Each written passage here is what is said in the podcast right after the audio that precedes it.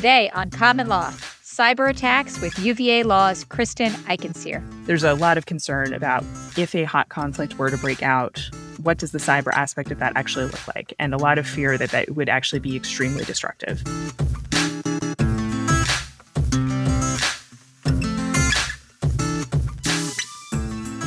Welcome back to Common Law, a podcast of the University of Virginia School of Law. I'm Risa Goluboff, the Dean.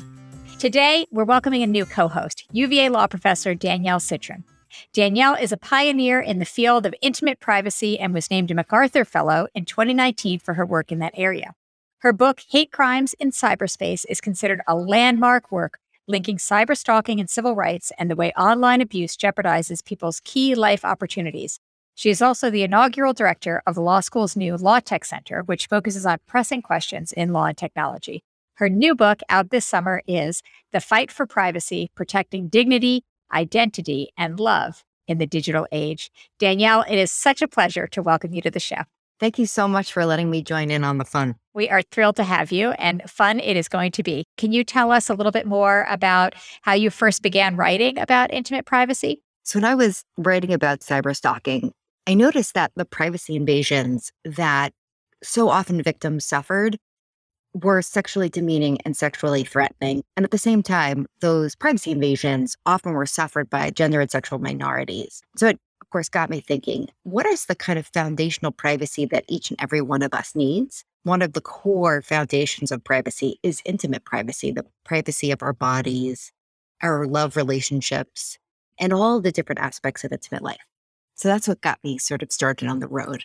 You know, you work on the regulation of online platforms, you work on digital impersonation like deep fakes that are becoming more and more common. You're so wide ranging in what you talk about. I just think you're such a model for the research that you do and then applying it into the real world. Thank you so much. Tell us who is up as your first guest. Today, we're going to be talking to UVA law professor Kristen Eichensehr about her work on the attribution of cyber attacks. In addition to being affiliated with the Law Tech Center, Kristen is the director of the law school's National Security Law Center. She's also a member of the U.S. State Department's Advisory Committee on International Law. Well, this is going to be excellent. We will be right back with Professor Kristen Eichensehr.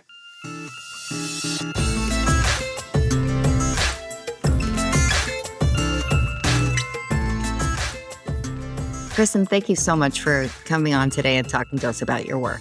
Thanks so much for having me. So, Kristen, could you set the stage for us and describe what you mean by cyber attack and then perhaps just give a few examples? Cyber attack is a broad term that covers a wide gambit of things. Anything from distributed denial of service attacks to ransomware to destructive attacks that wipe hard drives, up to and including things like the Stuxnet attack against Iranian nuclear facilities. Can you say more about that? What was the Stuxnet attack? So, that is an attack that has been widely attributed to the United States and Israel working together to compromise Iranian uh, nuclear facilities and to slow down their development of a nuclear weapon. The Stuxnet attack in Iran physically destroyed centrifuges by working through the computers that controlled them.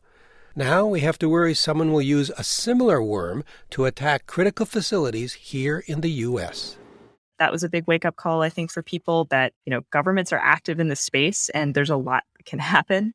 And then for a while, everyone talked about intellectual property theft. And then for a while, everyone talked about election interference. And then if you think back just the last year, a big story for the United States has been ransomware. What previously was thought of as just a law enforcement matter has now become a national security issue. What first piqued your interest in cyber attacks and whether and how we name the perpetrators of cyber attacks? My interest in cyber security issues more generally goes back more than a decade. It was sort of a hypothetical interest um, of how would international law deal with a cyber attack. And it's obviously something that has gotten more concrete as we've had more cyber incidents play out. Yes. I wrote a paper a couple of years ago called Public Private Cybersecurity. And that was the place I first discussed the cyber attack attribution question because it was really striking to me when I wrote that paper that you had private companies going after states, saying, you know, we believe this foreign intelligence service or this foreign military is responsible for a cyber attack against our customer. And that just struck me as a really interesting development to see companies kind of tussling with states in that way. Right. The more attributions we saw play out, both from companies and from governments, it seemed like the time was right to think about the legal issues surrounding attribution as well. So we're tossing around this word attribution. But for listeners who might not fully understand what that means, can you define it for us? So, attribution is the process of assigning responsibility for the commission of a cyber attack. So, it can be technical attribution. So, that's the computer from which an attack was launched. You can talk about also legal and policy aspects of it. So, you might be talking about the individual who operated the computer that launched the attack, or you might be talking about the state or criminal enterprise that employs the person who sat at the computer and launched the attack. So you've been doing a lot of research into attributions. How many are we talking about anyway? It used to be that I was tracking, you know, one or two a year, and then it really started to be a whole flurry of them. So we were seeing a lot more, a big uptick, and not just in the United States, but other allied countries joining in, private companies in the game. And so I started to think what are the legal issues related to this? Oftentimes, attribution is framed as kind of a press release, but there are a lot of legal issues embedded in it. And so unpacking those became a big part of my research. So, talk a little bit about state sponsored cyber attacks. When did we start to see and talk about those in particular, and how have those changed over the past decade? Well, we started to see them long before people really started talking about them, or certainly before states started talking about them. There were sort of whispers about state actions in the mid 2000s, but things really accelerated a lot with the revelations about the Stuxnet attack in that period. Okay. That was years before the United States established Cyber Command, but that kind of opened the floodgates of talking more about state sponsored actions. So, just by way of background, the United States Cyber Command is a Department of Defense unit which was created in 2009 and focuses on cyberspace. Yeah. The first time the United States formally accused another foreign government of a cyber attack was in an indictment of Chinese People's Liberation Army officers in 2014. And that was for intellectual property theft from U.S. companies. Today, we are announcing an indictment against five officers of the Chinese People's Liberation Army for serious cybersecurity breaches against six American victim companies. These represent the first ever charges against known state actors for infiltrating United States commercial targets by cyber means. Why is attribution important? What work is attribution doing? It's truly a great question. the, the, early theory was sort of going public with state action was going to be naming and shaming. This was going to deter states from engaging in this bad activity there's a lot of skepticism about that. Instances where China has engaged in allegedly intellectual property theft well after 2015 agreeing with President Obama that they would stop doing that sort of thing. We've agreed that neither the U.S. or the Chinese government will conduct or knowingly support cyber enabled theft of intellectual property, including trade secrets or other confidential business information for commercial advantage. There's a lot of skepticism about that kind of macro level deterrence. I think you can argue maybe that there are other purposes to attributions. So when you have an individual who's charged in an indictment or sanctioned, that makes the consequences pretty personal. So you might think about kind of micro level deterrence, changing the behavior of particular foreign government employees or entities, companies that are sanctioned. Also, what we've seen, I think, with some of the more technical attributions that come with indicators of compromise and other sorts of technical information aimed at companies and other entities, the attributions are, are made public to allow people to secure their systems and networks, right? They're informative in a way that lets them respond and protect themselves. This morning, an urgent warning from Apple alerting all users to update the software on their devices. Independent researchers warned an Israeli spyware company, NSO Group, developed a tool to secretly take control of nearly any Apple computer, iPhone, or watch. And then I also think um, this ties into my international law work that another purpose the attributions have is to bring clarity to what's going on in cyberspace. And this plays into discussions about norms in international law. Does the state's attribution of, of a cyber attack have an impact on like domestic law and the way companies act? And might a state actor kind of hold back from attribution and the thought that companies don't want them to do it, or it might have implications for insurance? As a matter of domestic law, government attribution can have certain kinds of effects, at least potentially. You mentioned insurance. That's been one of the sort of hot topics. And it's not exactly clear how that's going to play out. So there was a cyber attack in Ukraine in 2017 called NotPetya, widely attributed to Russia. Cyber specialists for companies around the world joined the scramble to contain it, from Russia's state oil giant Rosneft, Danish shipping conglomerate Maersk, US drug company Merck to India's largest container port in Mumbai. It initially spread from tax software in Ukraine to all around the world, eventually caused about $10 billion worth of damage and hit a number of companies. So Merck, Mondelez, a bunch of others. And those companies had cybersecurity insurance. So they tried to collect under their policies and they were denied under exclusions for hostile and warlike action. There was just a recent state court decision in New Jersey about Merck. And there the court said the exclusion did not apply. So their property insurance coverage did cover the damage from NotPetya. But it's really a, an area that's evolving a lot. And it's not clear which way courts are going to go on that. Attribution right now is in the hands of so many different actors, right? Yeah states, non governmental bodies like security firms or the media, and the amount of information that gets revealed about each attack, why a certain actor is believed to be the perpetrator, the, the, level of evidence necessary to make an attribution, right? These just vary incredibly widely. So you're proposing to change this kind of anything goes way of doing things. So, what do you see as the problem with the current approach, and why isn't it working? If you look at the uh, kind of high end of state action, so things like use of force and self defense against an armed attack, there's at least some emerging consensus there. You need kind of clear and convincing or clear and compelling evidence.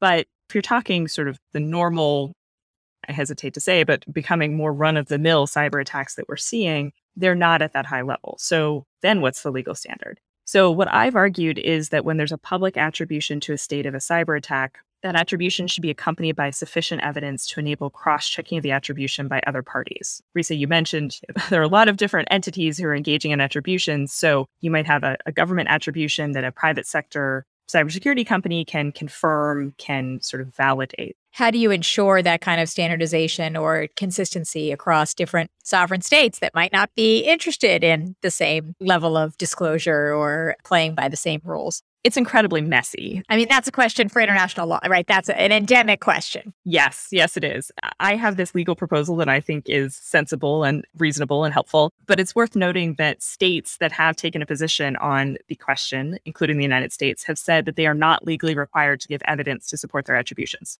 They say that they, you know, they might do that as a matter of policy, but they're not legally required to do that. You know, this is a this is a bit of an uphill battle that I'm uh, waging and I guess it's in part because they don't want to have to show the work. Yeah. They may reveal sources and methods. What's your take on that? I think it's pretty short sighted. It's a view derived from a position of luxury at the moment where the US and the UK are some of the most prolific attributors. And so they're thinking of it in terms of how it would affect their own behavior and not in terms of how it would affect the behavior of other potential attributors going forward. So I'm very worried about these kind of trust us attributions that don't come with evidence because you could easily imagine states that just get it wrong or states that deliberately get it wrong and accuse other states and use that as a pretense for all sorts of things. I think they should be looking longer term. Is there something proprietary about the information or, you know, what's on the other side of the ledger? What would make someone not want to share that information? Yeah, I mean, there is a risk to disclosing sources and methods, and governments have an almost visceral dislike of publicly disclosing information in a lot of circumstances. That's just knee jerk. That's just, we're not going to show it if we don't have to. Exactly. Right. To a large extent, they're already doing it. You see indictments that are 50, 60, 70 pages. They're quite detailed. And so they've shown that they can actually provide that information. And moreover, you also see the US government in particular fairly often relying on attributions done by credible private sector entities. This has been true since 2013. One of the big sort of moments in the history of attribution of cyber attacks was um, when a company called Mandiant released what it called the APT 1 report, which was a very long, very detailed report that accused China of intellectual property theft. These hackers are a group that we call APT1 or Advanced Persistent Threat 1, are in fact uh, members of uh, the People's Liberation Army Unit 61398. It's not an accusation that we make lightly. Uh, we're certain of it based on the evidence that we've put together. The good thing, though, is that we've been very open with this evidence. We've released over 3,000 indicators, a 60 page report, uh, a lot of details that other researchers can uh, review and draw their own conclusions as well. In the wake of that, you would see U.S. government officials saying, well, you know, as Mandiant has said, China is engaged in this kind of behavior. You see the government using private sector information and private sector attributions to talk around classified information. A lot of these attributions could be done with substantial evidence. Do you come down on any particular standard? That is the amount of evidence that you have to show that would qualify as an attribution? The standard I sort of settle on in the paper is something akin to a verifiable preponderance standard. So it sort of mixes process and amount of evidence, right? You see in international law assertions that, you know, states have to act reasonably. To me, I think reasonable means more likely than not to be true. You have to have the states that are acting in good faith and saying, we believe this to be true. You don't have to be 90% sure it's true or even 75% sure that it's true, but it has to be your sort of best assessment of the truth of the accusation. Are you worried at all about mischief makers? You know, a sock puppet scenario where A accuses B, and it's definitely not B, but it's this other story that they're not going to tell us about. And would your verifiable preponderance of the evidence standard catch that? I hope it would catch it. And I, I am worried about that. I'm, I'm worried about false flag operations. We've seen it happen. And I think we are likely to see more instances of that going forward. And so I hope that uh, a requirement to disclose evidence and support accusations would foster the catching of those kinds of erroneous claims, whether they're deliberately erroneous or accidentally erroneous. They're both, as you said, mischief making. So I do think having more evidence guards against that kind of error. The US announced this defend forward policy in 2018 this new Defense Department cyber strategy and a U.S. Cyber Command vision document. The strategy, I'm going to quote from it, aims to, quote, defend forward to disrupt or halt malicious cyber activity at its source, including activity that falls below the level of armed conflict, end quote. So this was a shift in posture to a much more active idea of what it means to defend. What they mean by that is defending outside US government systems. So they talk about defending as close as possible to the origin of the attack. They're operating inside other people's systems, often abroad. It's pretty aggressive as a defense, right? It's, it, it seems like calling it defend is a little bit on the line. It's a marketing tool, to be sure.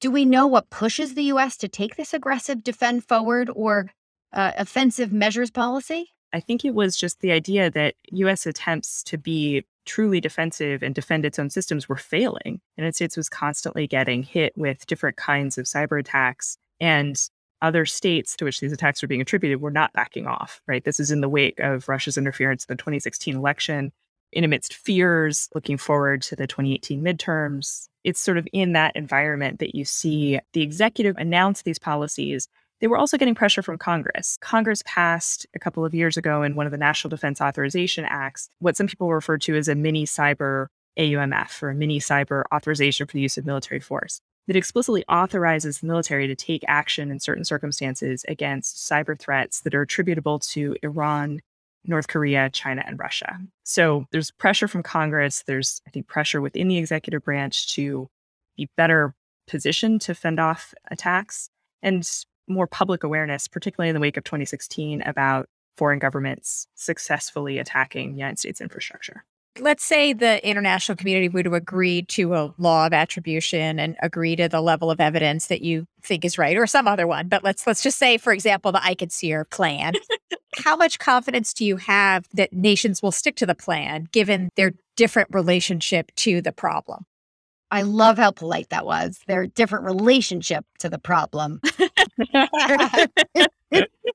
I think some states would stick to the plan and some probably wouldn't because they don't stick to many plans in international law. Right. I still think, you know, even if there's not perfect adherence, there is benefit to greater transparency. So the attribution statements that we're seeing from states and from private companies are some of the best information we have about what's going on behind the veil of the states' cyber commands or their intelligence services, what they're actually up to in cyberspace. So I think the attributions can be important for that reason. But states, to my mind at least, are kind of underutilizing them. I wish they would be clearer, not just about their evidence, but also about what they think actually violates international law. I wonder if you could say more about that. So we see attribution statements that condemn all sorts of behavior, call it irresponsible and reckless, but they sort of hold back from actually showing their cards about what they think is an international law violation versus what is just a domestic law violation or otherwise just bad behavior. So I think they could be doing more and more to foster this clarity about international law and sort of set up the rules of the road going forward.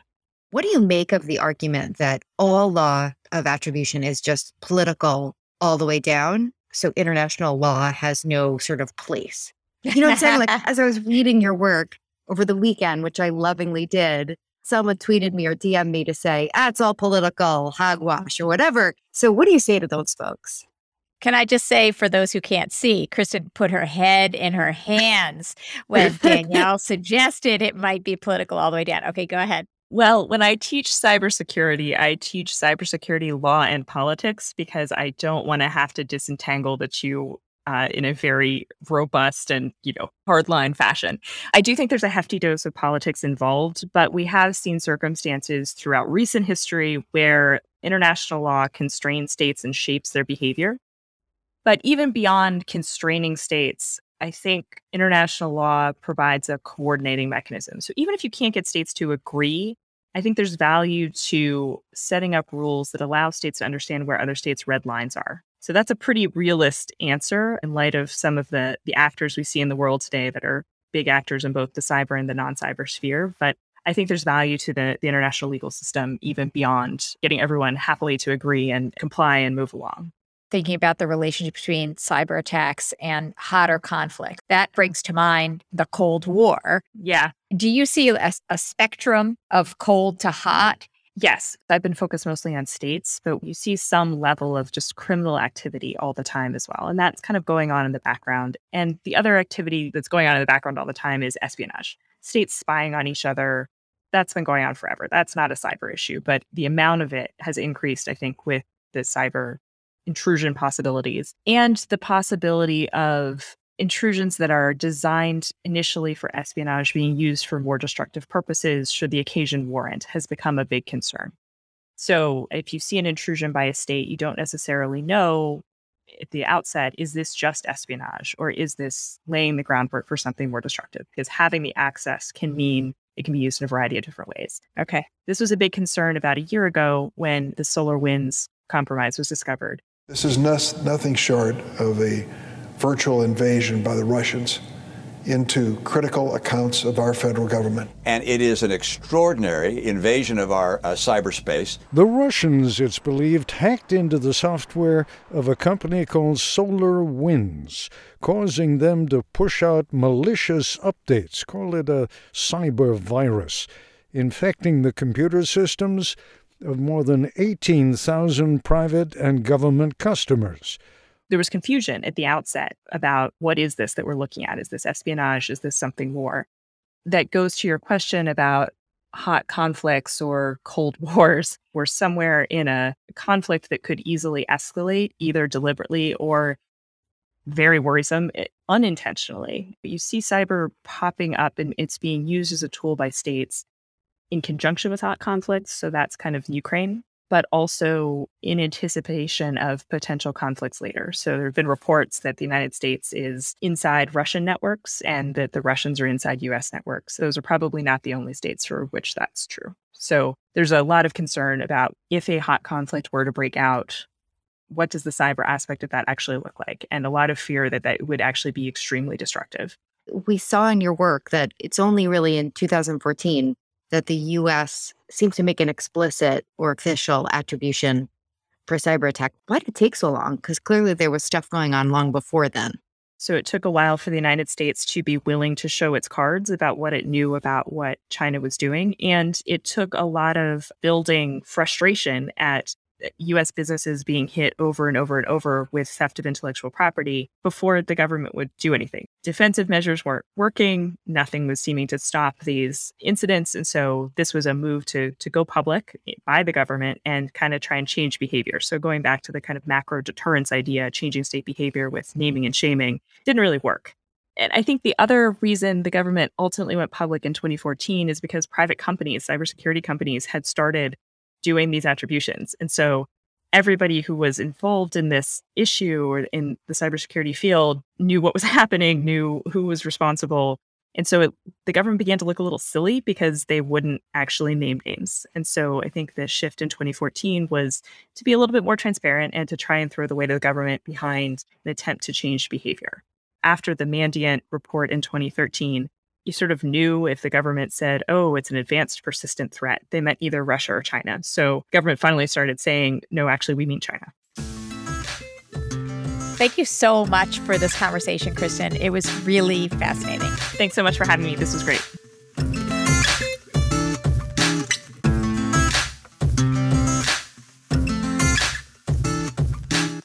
Danielle, I take it the fact that we're all so implicated in uh, this virtual world means we're all vulnerable to these cyber attacks. Yes. So, where do you see the intersection between the cybersecurity and the attribution questions that she's talking about and the subjects that you study? Human beings are our weakest link. Like, we're the biggest problem, really not necessarily systems. And we saw that with the DNC hack.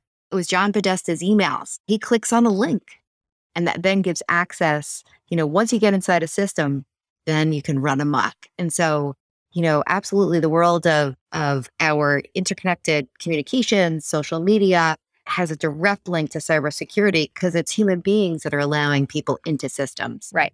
Right. Kristen is more focused on the threats that come from state actors, but those state actors are gaming and manipulating the individuals that I write about too the intimate privacy violations that I write about also has a government cybersecurity story because governments are targeting journalists and, and creating deepfakes, deepfake sex videos to discredit the journalist who then doesn't write about human rights abuses. Oh. The world of cybersecurity and the vulnerabilities that individuals create are the same vulnerabilities that state actor hackers are going to glom onto as individual perpetrators do and companies do. And the companies are the digital handmaidens of the state actors. In addition to the reasons, you know, particular states might be interested or or international lawyers might be interested, I would think that the attribution process is also educative of people, right? I mean, the high profile nature of many of these incidents and then the increased profile of them by attribution would make those of us who are mere civilians in this world more aware of the vulnerabilities that you're talking about. And so important, right? The educative value of talking about these kinds of incidents and realizing it that's just the everyday person who clicks on a link or downloads software, visits a site that's not secured, and then wreaks havoc on the system that this person is a contractor for or subcontractor for the US government. And then we've got big stakes. And so, absolutely, I think it's incredibly important for us to be able to see that we're the bug in the code. And I think talking about it is so important to teach us. We just click, like, share, we don't think about it. And I think if we had these events in our forefront of our minds, we might do less of it. Yeah. This relates to something Kristen said in talking about the proliferation of different kinds of cyber attacks. She said, what's considered a national security matter has broadened as a result, and that all these different categories are now considered national security issues. And I'm curious do you think that's a good thing or a bad thing? I mean, what are the implications of moving from a cyber mob to a cyber brigade? What does that do to the, the way the law operates, the way we think about it, the way harms and benefits are distributed? That's a, a positive development in the sense that we're taking account of harms and seeing them and recognizing them. So, to the extent that national security is widening its aperture for what's harmful and destructive and still not wide enough, we're not going to have a cyber Pearl Harbor. We haven't had it yet. But many steps below a cyber Pearl Harbor, many steps below Stuxnet are the smaller scale attacks that, as Kristen was saying, well, but we probably would not remotely recognize as requiring attribution, are the kind of embedding in software spies to wait, viruses to wait till the opportune moment strikes. And those create vulnerabilities because once it gets deployed, A, there's nothing we can do about it. And B, it can be profoundly harmful to hundreds of thousands of people. And so I'm glad to see us move a little bit, move that window of what harm counts. But we need to do better because so often we dismiss harms that aren't physicalized and economic. We just wave it away. If you think about how many individuals' livelihoods and opportunities are linked to these devices, they're in the millions and billions. And so we've got to appreciate that even though the risks are downstream, they can be grave and they can be activated at a much later date when it's too hard to line up all the actors responsible. Well, this was fascinating, Danielle, and I'm so glad I got to hear from both Kristen and from you on these issues from such different perspectives, but all so interrelated. So thank you for the conversation. This was such a wonderful introduction to being a co host on Common Law. So happy to have you as a co host. Excited to do more of these with you. Me too.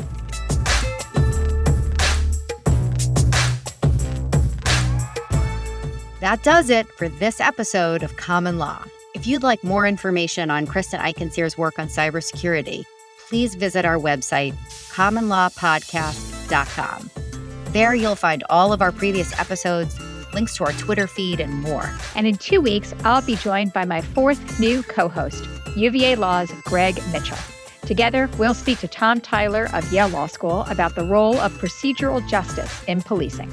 Whether people think the law is legitimate is as important as whether they think they'll be caught and punished in determining whether to follow the law in everyday life. We can't wait to share that with you. I'm Risa Goluboff. And I'm Danielle Citron. Thanks for listening.